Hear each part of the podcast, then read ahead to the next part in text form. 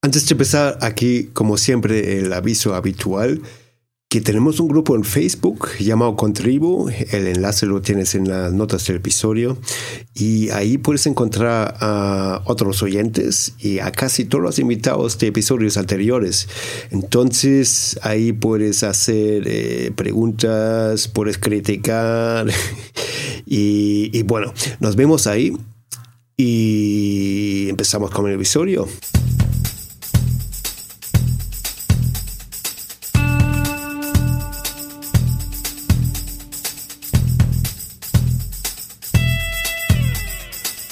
Bienvenido a Concast, el podcast de marketing digital para emprendedores, pymes y startups. Cada semana te damos consejos, trucos, hacks, casos de éxito, entrevistas y charlas con expertos para que tu proyecto tenga éxito y expansión, tanto a nivel nacional como internacional. Y aquí está tu anfitrión alemañol, Gabriel Andino.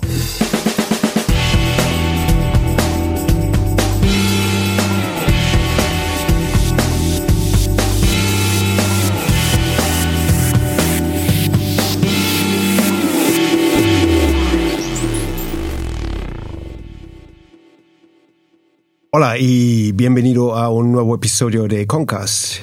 Hoy hablo con Juanma de Keep Coding del tema segmentar bases de datos y mantenerlas a través de nurturing y automatización. Hola Juanma, ¿qué tal estás? Hola, buenas Gabriel. Encantado aquí de estar en el programa que tantas veces he escuchado, así que cuando quieras comenzamos. Pues muchas gracias y muchas gracias por participar. Y, bueno, te he presentado en, tres palabras. Si nos podrías ampliar un poco la información, a qué te dedicas, a qué se dedica Keep Coding, por ejemplo. Eh, sí, pues bueno, Keep Coding eh, somos una aceleradora de carreras para desarrolladores. Esto suena así muy muy, como grande, pero eh, realmente lo que hacemos es formar a desarrolladores y, bueno, todo tipo de programadores informáticos que estén con nuevas tecnologías y lo que hacemos es someterlos a unos programas que llamamos bootcamps, como los entrenamientos militares, porque son unos programas de larga duración en los que se sumergen durante 10 meses, un año, y salen de allí con un alto y un amplio grado de conocimiento en, desarrollo para, ser un profesional que ya está totalmente preparado y trabajar como un desarrollador destacado dentro de, dentro de su empresa.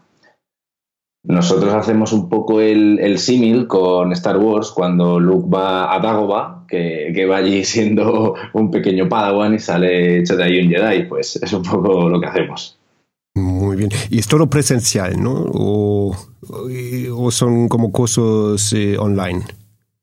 Eh, no, tenemos, tenemos uno, por ejemplo, que es para, para, no desarrolladores, para gente sin experiencia, que este sí que sería durante un mes totalmente intensivo y este sí que es presencial. El resto de los programas, porque en este momento tenemos tres, tenemos uno orientado a desarrollo mobile, otro a desarrollo web y otro a desarrollo big data en el que son eh, de larga duración 10 meses y siempre es un horario de 8 y media a 12 y media en formato blended. Es streaming, eh, directo, pero eh, a distancia, porque tenemos público, bueno, nuestros alumnos están tanto en España como en Latinoamérica, porque el objetivo, nuestra, nuestra sede, digamos, está en Silicon Valley y entonces nosotros cogemos de allí todo el conocimiento y las últimas tendencias en tecnología y las exportamos a España, pero eh, bueno, al final estamos con todo el mercado hispanohablante.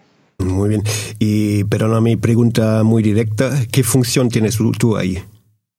sí, pues yo en estos momentos, digamos, el, título es eh, Digital Marketing Manager, digamos, y me encargo un poco de toda la estrategia de marketing digital que tenemos a cabo. Sobre todo, bueno, yo me considero al fin y al cabo un growth hacker, me gusta, me siento más cómodo con este, con este sobrenombre y al final lo que, en lo que estoy metido ahora mismo es en toda la parte de automatización del marketing, el nurturing y todas las fases de inbound, de, captación, desde la captación hasta, digamos, el calentamiento del lead y finalmente ya hasta que pasa a la venta. Y por curiosidad, ¿cuál es vuestro, vuestro canal principal ahí de adquisición? Pues nosotros eh, adoptamos bastantes canales porque queremos, tenemos un público objetivo que cuesta de encontrar, no, no está únicamente enfocado en un único canal. Y entonces hacemos muchos eventos, eh, muchos meetups, hacemos charlas, porque es contenido técnico y muchas veces este tipo de perfil quiere contenido técnico. Pero luego, por supuesto, los canales de captación digital y que son los que yo más o menos siempre estoy metido, pues eh, digamos sería Facebook, es LinkedIn, es eh, posicionamiento SEO dentro del mismo blog y el mail marketing. Muy bien. Y, bueno, ya paro con el cotilleo y pasamos al tema de hoy. y bueno, hoy hablamos eh, de, cómo segmentar bases de datos y mantenerlas a través de nurturing y automatización, ¿no? Sí. Y bueno, para empezar, em, ¿puedes explicar a la audiencia cómo segmentar a una base de datos y sobre qué consejos les darías? Sí, pues mira, yo el, primer consejo que daría a toda persona que quiera segmentar una base de datos es primero que entienda el negocio. Es decir, tiene que entender todos los entresijos que tiene su negocio, porque si no entiendes tu negocio no vas a entender a quién te diriges. Entonces, sabiendo cuáles son los puntos en los que tu negocio hace el dinero, porque al fin y al cabo todos los negocios tienen que hacer dinero, empiezas a entender a quién te diriges, que este vendría a ser el segundo paso. ¿Cuál es el segundo paso a la hora de segmentar una base de datos? Tienes que crear los diferentes buyer persona. Estos los, puedes crear a través de datos que ya tengas o en caso de negocios que están empezando, pues tendrían que eh, hacer más prueba y error, más testa B y diferentes estrategias. Pero en este caso, sobre todo, es eh, para negocios que ya tienen una base de datos y que la quieren segmentar, primero lo que deberían hacer para saber cuáles son su buyer persona, porque es una pregunta que me encuentro mucho de, sí, ¿de dónde saco los buyer persona? ¿Me los invento? Y al final, pues hay que, hay que desgranar. Nosotros solo vemos un número y tenemos que saber eh, extraer de ahí una información que vendría a ser los objetivos que tiene tu público, que puede ser uno o puede ser varios, eh, eh, los objetivos, sus pains, qué, es aquello donde se le puede atacar, los intereses que tiene y por qué él está buscando eso y finalmente cuáles son sus barreras, qué es eso que le impide que lo haya hecho ya, porque si no ya no, no sería tu cliente si ya lo hubiese hecho. Y eh, no son tan importantes, antes sí que era más importante el tema demográfico, pero a no ser que, bueno, con la globalización y el Internet que está por todas partes, cada vez los datos demográficos están perdiendo un poco de valor pero siempre dependiendo de tu negocio, por supuesto, si están vendiendo eh, faldas, pues está claro que el demográfico es muy importante para ti. Pero eh, al final, bueno, el demográfico, a no ser que sean cosas específicas, eh, tiende más a ser perfiles más psicológicos. Y eso, digamos, sería el segundo paso a la hora de, crear un buyer, de segmentar una base de datos. Una vez tenemos los buyer persona, mi consejo, y este es un consejo que le recomiendo a alguien que trabaje en marketing, a alguien que trabaje donde trabaje, que aprenda a utilizar Excel. Excel para mí es una maravilla, es un programa sencillo, es súper accesible, incluso lo tienes no, no, tan potente como el de Microsoft, pero lo tienes en Google Docs y la verdad que es una herramienta súper potente con la que puedes hacer de todo. Y entonces, pues a través de Excel o con la herramienta que cada uno se sienta más cómodo, hay que analizar hay que analizar todos los datos que tú tienes, todas las compras que ha hecho, por qué ha hecho estas compras. Aquí es muy importante que tanto el departamento de ventas como el departamento de marketing trabajen muy de la mano. Porque ventas va a tener una información, sobre todo si tienes un equipo de, personas al teléfono, que normalmente eh, el mejor feedback que vas a obtener no va a estar escrito, sino lo que estas personas te van a explicar. Entonces, hay que hacer un matching entre los datos que tú estás analizando, su tipo de compra y lo que ventas te está diciendo. Y eso lo aplicas a lo que habíamos hablado antes del buyer persona. Una vez tienes todo esto, vas a empezar a ver que los datos tienen sentido. Porque en un primer momento dices, a ver, esta persona compró eh, X, eh, ¿por qué? Si en principio no, pero bueno, luego hablando, con la luego hablando con la persona de ventas te va a decir que fue lo que le motivó a esa compra y vas a empezar también a modificar tus buyer persona porque dentro del mundo del análisis eh, hay tres, tres normas. Analizar, optimizar y analizar. Otra vez, así, un bucle, un bucle infinito. y la unión de estos dos departamentos es, departamentos es crucial para poder entenderlo. Y ya una vez eh, hemos unido estas dos partes de la empresa, que son muy, muy importantes, ya eh, tenemos que empezar a crear una lista de características que vamos a utilizar con nuestros clientes. Es decir, por ejemplo, por un lado puedes diseñar un funnel y mm, crear diferentes, diferentes cebos que le vamos a ir dando. Nosotros, yo, yo siempre pongo el ejemplo que lo que tenemos que hacer es ir dejando migas de pan que sabemos que le gustan y por cada miga de pan le pedimos un dato. ¿Quieres un trocito de pan? Dame un dato. ¿Quieres un trocito de pan? Dame un dato. Y así vamos inventando el, el perfil que va viniendo a nosotros. Y cuando ya este perfil llega a ventas, como se ha comido cinco o seis trocitos de pan, ya sabemos su situación laboral, sabemos dónde trabaja, sabemos dónde vive, sabemos qué le interesa. Y quizá también estrategias un poco más complejas que puedes hacer, porque este trocito de pan puede ser una descarga de un ebook o puede ser acceso a, un curso gratuito o mm, quizá puedes diseñar algo en el que sí que de verdad le saques sus intereses, sus pains sin que él se dé cuenta. Y a mí, por ejemplo, me encanta hacer quiz. Para mí, un quiz es súper entretenido y tú no te das cuenta, pero le estás diciendo algo que quizá no le contarías a todo el mundo.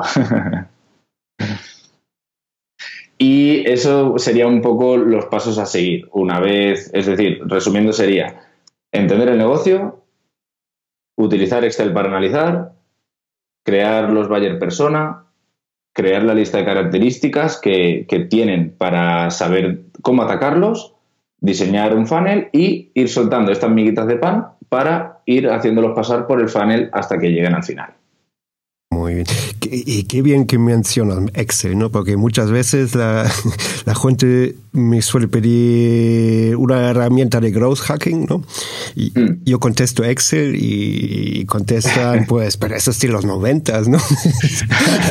y la verdad es que ese es súper potente también. Soy súper gran fan, no sé si conoces el plugin SEO Tools for Excel, que es como, el nombre engaña un poco, eh, es un plugin y, y te conecta con todas las APIs posibles, ¿no? Pues no, no lo conozco, pero ahora mismo me lo estoy apuntando. Es tremendo, tremendo cualquier cosa, ¿no? Y, como tú dices, súper potente, ¿no? Súper potente. Yo creo que... Y, y, bueno, referente a las varias personas, yo creo que mm. yo, yo encajo con vuestro target, ¿no? Un poco ahí mm. todo el día en internet y tecnológico y de marketing y pero la programación no me entra a la cabeza y la programación compleja, ¿no? Sí, ese, sería tu pain, digamos. Y sí, es que mm, hacemos cosas, bueno, sí, hago también cosas complejas de marketing y eso, pero la programación ahí, puro código, no, no me entra a la cabeza, ¿no? Entonces, mm. ¿cómo, ¿cómo defines las varias personas ahí en eso? Pues en un primer momento siempre hay que entender que no, tenemos que hacer ver que todo el mundo puede ser nuestra mayor persona, porque hay, sí, sí, hay, hay, un error, hay un error que muchas veces creemos que cualquier lead, cualquier lead que venga, cualquier lead que te pida información, mm. lo puedes convertir a cliente. Y eso no es así. Hay que, igual que hay que saber quién entra, hay que, hay que saber dejar ir. Hay que saber decir, pues, pues no. Gracias, muchas gracias. Claro, en, tu caso, eh, si, no te, gusta la programación y no lo ves a nivel técnico, quizá yo no tenga que gastar tiempo en, en, tratar de convencerte de que sí. Ahora, si yo veo que a través de las diferentes miguitas de pan tú te has ido interesando cada vez y yo cada vez te voy a dar, es decir, por ponerte un ejemplo, la primera miga de pan que te doy a cambio de tu teléfono y bueno, tus datos personales, es eh, qué se puede llegar a hacer con programación para, iPhone, por ejemplo. Veo que te lo descargas y vuelves. Y a lo mejor lo que te doy ya son fundamentos de Swift, que Swift es el lenguaje con el que se escriben las aplicaciones de, para iPhone. Y veo que después de eso vuelves. Si, has podido pasar de, fundamentos de eso, significa que estás interesado. Ahora, si yo veo que ya directamente eso ni te lo descargas, es porque no eres este tipo de buyer persona, a lo mejor orientado para programación, pero quizás sí que seas un buyer persona para, o, no solo quizá para mí, sino para alguna alianza que puedas tener, o para decir, pues mira, tengo aquí este tipo de buyer persona que es el marketer, que le gusta la tecnología, pero que no puedo ofrecerle nada. Y quizá con eso crear un nuevo producto. Mm. Sí, esto sí es bueno. Y, bueno, estamos todo el rato hablando de base de datos. Mm. ¿Y qué contiene esa base de datos? Eh, me imagino, bueno, principalmente el email, pero trabajáis también con teléfono y, sí. y otros datos. Sí, nosotros los datos básicos vendrían a ser nombre, teléfono y correo. Nosotros tenemos un departamento de eh, nuestro departamento de ventas que, bueno, más que, más que comerciales al uso, realmente son expertas en tecnología y lo que hacen es asesorar, porque muchas de las personas a las que llamamos o que ellos se interesan por nosotros y, hola, que no sé, no sé hacia dónde enfocar mi carrera, y muchos es así. Entonces, nuestro cometido no simplemente es informar de lo que tenemos, sino de saber, dependiendo de los objetivos que tú tengas, cómo te lo vamos a enfocar. Entonces, Viniendo aquí, los datos que nosotros tenemos serían los objetivos de la persona, el interés en qué tipo de programación, porque hay muchos tipos de programación. Entonces, dependiendo de qué se ha descargado, qué ha visitado, eh, nosotros atribuimos un tipo de interés o directamente, si la persona está llamando porque quiere informarse sobre desarrollo web, pues ya sabemos que su interés es desarrollo web. Entonces, eh, digamos, sería el interés, la, ubicación no es importante excepto en este último programa que tenemos, que es el Desde Cero, que es el, lo, que sacamos el 2 de abril, es un nuevo programa, porque vimos que había mucha gente de Madrid que no tenía experiencia. Lo, que pasaba contigo, ¿no? Un poco que no tenía, no tenía la experiencia suficiente para hacer un, un bootcamp de larga duración, porque se necesita ya experiencia en desarrollo, y dijimos, tenemos mucha gente que no tiene experiencia, vamos a crear algo. ¿Y qué más datos tenemos dentro de esa base de datos? Pues es cursos que han comprado, porque además tenemos una plataforma con cursos online y son los cursos que, ha hecho. Y eh, otra serie de datos que los vamos sacando a través de los quiz, como puede ser su situación laboral, sus objetivos dentro del mundo del desarrollo, si tienen perfiles en GitHub o en LinkedIn, y diferentes estados de, comportamiento, es decir, si el tipo de apertura que tiene, el tipo de, engagement que tiene con nosotros, vendríamos a decir.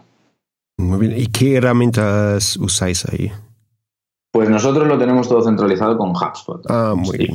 Sí, nosotros utilizamos HubSpot porque antes sí, sí que era todo un poco locura porque teníamos información en un Excel, información en un Docs, teníamos información en Sumo, teníamos información en MailChimp, teníamos todas las bases de datos repartidas. Y me tocó a mí el trabajo de unificarlo todo y utilizamos HubSpot porque vemos que es una herramienta muy potente que incluye tanto las bases de datos como la, el marketing y ventas. Y era el punto de cruce entre todas nuestras necesidades. Claro, y hasta tienen también un producto gratuito, el HubSpot CRM. No sé si algún oyente quiere probarlo. Sí, tiene, tiene también el, modo gratuito, que la verdad, como CRM es mejorable. es, un buen producto, sí, sí, es un buen producto, pero lo potente de HubSpot no es el CRM en sí, sino es la integración tan brutal que tiene de CRM Marketing. Ese para mí es el valor de HubSpot. Y, un poco para volver al tema, eh, bueno, ahora tenemos nuestra base de datos, la tenemos segmentada. Mm. Y, pero hoy hablamos también de, de, su mantenimiento, ¿no? A través de nurturing y automatización. Y bueno, ¿puedes explicar a la audiencia eh, lo que es y cómo, cómo, lo aplicas? Sí, pues verás, eh, con lo que estábamos comentando antes de que hay que saber soltar leads, nosotros lo que hacemos es, eh, bueno, yo tengo diseñada toda una estrategia en la que va habiendo como un autolavado, es decir, todos los leads van pasando por una serie de comunicaciones que empieza desde su, bienvenida, su hola, quiénes somos, el producto que está interesado, según su tipo de interés o según lo que haya marcado el departamento de ventas, directamente se actualiza, está todo automatizado, que dependiendo del interés que tenga esa persona va a recibir un tipo de workflow o va a recibir otro tipo de workflow. Esos workflows se van eh, dilatando en el tiempo y cuando terminan pasan a, a unas listas. Es decir, si la persona ha contestado todo, entendemos que es una persona que está preparada para la venta. Y esta persona se mantendría en la sección de ventas, mientras que las personas que no han reaccionado bien ante la venta pasan directamente a la fase de marketing. Esta fase de marketing, a través de una serie de emails, como puede ser una invitación para un webinar de 15 minutos donde le vamos a explicar algo, o una descarga de un ebook, o que vean el temario, o diferentes estrategias que dependiendo de cada uno va a decidir qué es lo óptimo, se va creando eh, eh, un lead scoring que eh, HubSpot lo tiene muy bien integrado y para entendernos esto sería dar una puntuación a la persona dependiendo del comportamiento que tiene con nuestra marca. Si la persona navega mucho en nuestra web, si la persona se descarga cosas, si la persona abre nuestros correos, si hace clic en nuestra newsletter, todo va sumando puntos o restando puntos. Y dependiendo del porcentaje donde se encuentre, va a ir a parar a un nuevo workflow o va a ir a parar a eh, un workflow que llamamos de, de, de resucitar, digamos un poco, donde ahí pues se va a intentar otro tipo de, de estrategias para intentar mantener su, su atención. Y si no la conseguimos, debemos eliminarlo, porque HubSpot cobra por el volumen de, leads que tú tienes. Claro. Y si son leads que te está costando dinero y no les estás sacando nada, pues los tenemos que dejar marchar. Por supuesto, estos, estos leads no simplemente eh, los borramos y nunca más sabemos nada de ellos, sino que lo almacenamos en otro Excel y ahí se queda por si en un futuro ahí hay que analizar los datos y darnos cuenta de lo dicho, ¿no? Pues mira, un producto, programación básica para marketers que tienen un podcast. Eso sería bien. Y es, es, un buen nicho, creo yo. ¿eh? sí, sí. Oye, eh, pues vosotros tenéis un sistema bastante complejo lo que no te había preguntado es en, eh, de qué importes son los tickets, ¿no? Eh, si son tickets eh, altos o bajos, digo, me refiero a los importes, los precios de los cursos. Sí, nosotros tenemos un ticket alto. Nuestros bootcamps varían desde 10.000, que puede ser el de Big Data, hasta 7.000, que es el, el de desarrollo web. El mobile lo tenemos en 8.000 y estamos ahora también eh, a la espera, bueno, estamos configurando y diseñando un nuevo bootcamp que será orientado a blockchain, que aún no tenemos información, pero que los precios rondarán también por ahí o incluso más porque obtener profesores de alta calidad dentro del mundo de blockchain no es fácil. Entonces, eh, claro, son, son productos caros porque son productos que tienen un alto valor, es decir, eh, por supuesto, sí Sí, la amortización incluso dentro de, una persona que tienen una subida de sueldo incluso casi inmediata después por lo que aprende, pues, pero sí, el desembolso es alto. ¿Y tú crees que el, proceso de captación eh, eh, sería más sencillo con un ticket más bajo? El proceso de captación, sí. Eh, bueno, el de captación bueno, no, me refiero a 50 euros, sino eh, a 900 euros o 1000 euros o algo por ahí. En, el, en el ticket, ¿no? ¿Te refieres? si, fuese, si fuese más bajo, el tema sería que tendríamos mucho más flujo de caja, en el sentido que con un ticket a nosotros nos cuesta más meter gente, porque no todo el mundo, y más en un mercado como es el español, tener 8.000 o 10.000 euros para hacer un curso no es algo que está al alcance de todo el mundo. es así. Eh, quizá, por ejemplo, en Europa o en otros mercados eh, se, ve de una forma diferente, pero en España sí que es verdad que esa parte cuesta. Entonces, la captación con un ticket bajo, sí, sería bastante más sencilla. Y se le daría también salida más rápido.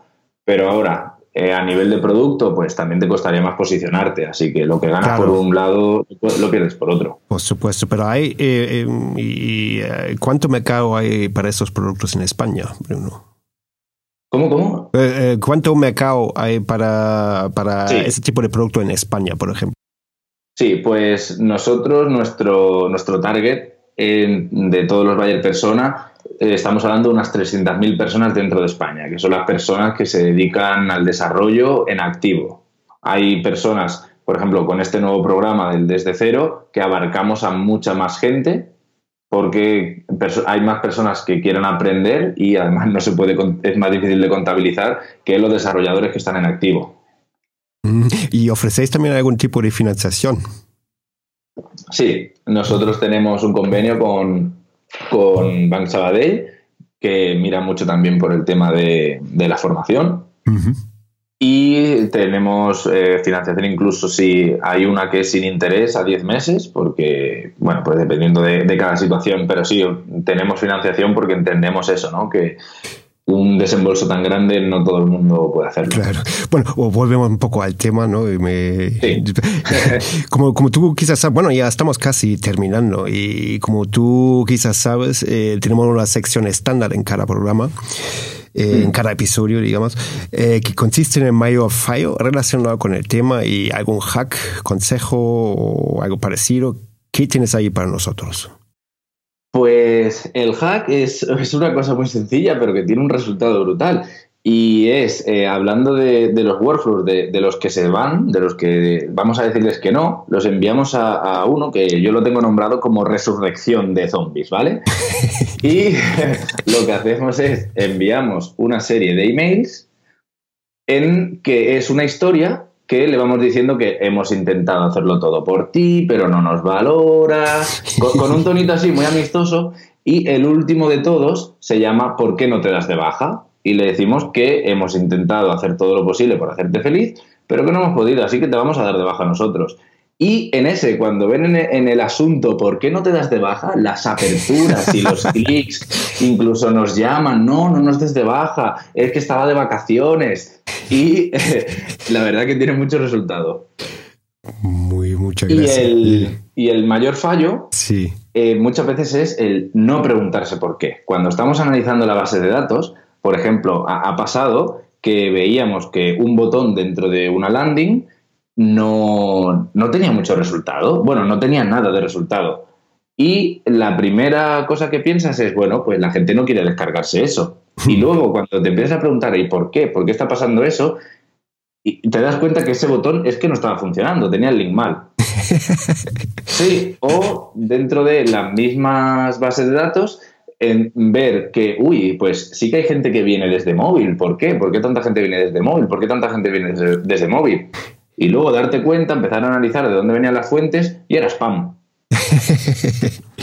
Sí, entonces a, la hora de analizar datos siempre hay que preguntarse por qué. No, simplemente puedes ver eh, el dato en sí, sacar una conclusión, sino que debes profundizar y profundizar y profundizar para sacar por qué viene eso, por qué está pasando eso.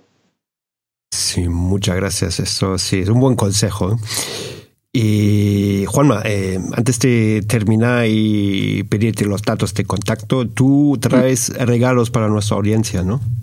Sí, traigo dos regalitos. Eh, uno es para los que quieren ya, ya, no empezar a programar, sino al menos descubrir si les gusta o no. Y es un pequeño curso cero de 10 horitas en el que uno pues, va a entender un poco más qué es la programación, en qué consiste y eh, si les gusta o si se les da bien. Y el otro regalo es una invitación que vamos a hacer. Eh, vamos a hacer un evento en Madrid, este sería presencial, con Spaces, que es un es una, un coworking donde diferentes emprendedores, startups se reúnen allí a trabajar y vamos a hacer una explicación de qué necesita saber, eh, ya sea un equipo de marketing, ya sea el CEO de una empresa o cualquier otro tipo de, perfiles que llevan el negocio, qué conocimiento tienen que saber para tratar con desarrolladores, contratar a desarrolladores y saber qué particularidades del desarrollo necesitan para su tipo de negocio. Muy bien. Eh, lo voy a poner también en las notas del episodio. Perfecto. Y pues muchas gracias y bueno, ya estamos terminando. Eh, la última pregunta sería, eh, si la gente quiere contactar contigo, ¿cuál sería la mejor manera? Pues la mejor manera sería LinkedIn, eh, buscando Juan Mavaro, en LinkedIn aparezco y por ahí, bueno, tú ya, ya lo viste, me, contactaste, por ahí. Por ahí solo contactar es la, la principal vía y la otra sería entrando en la web y ahí aparece mi correo dentro de lo del equipo y sería enviándome directamente un correo a jmvl.keepcoding.io. Muy bien, lo voy a poner también en las notas. Y eso es todo. Muchísimas gracias por participar. Muchas gracias a ti por la invitación, Gabriel. Gracias. Hasta luego. Hasta luego. Y así termina este episodio con Juanma. Si te ha gustado, nos harías un grandísimo favor con una reseña y valoración en iTunes y iBox. Hasta la próxima.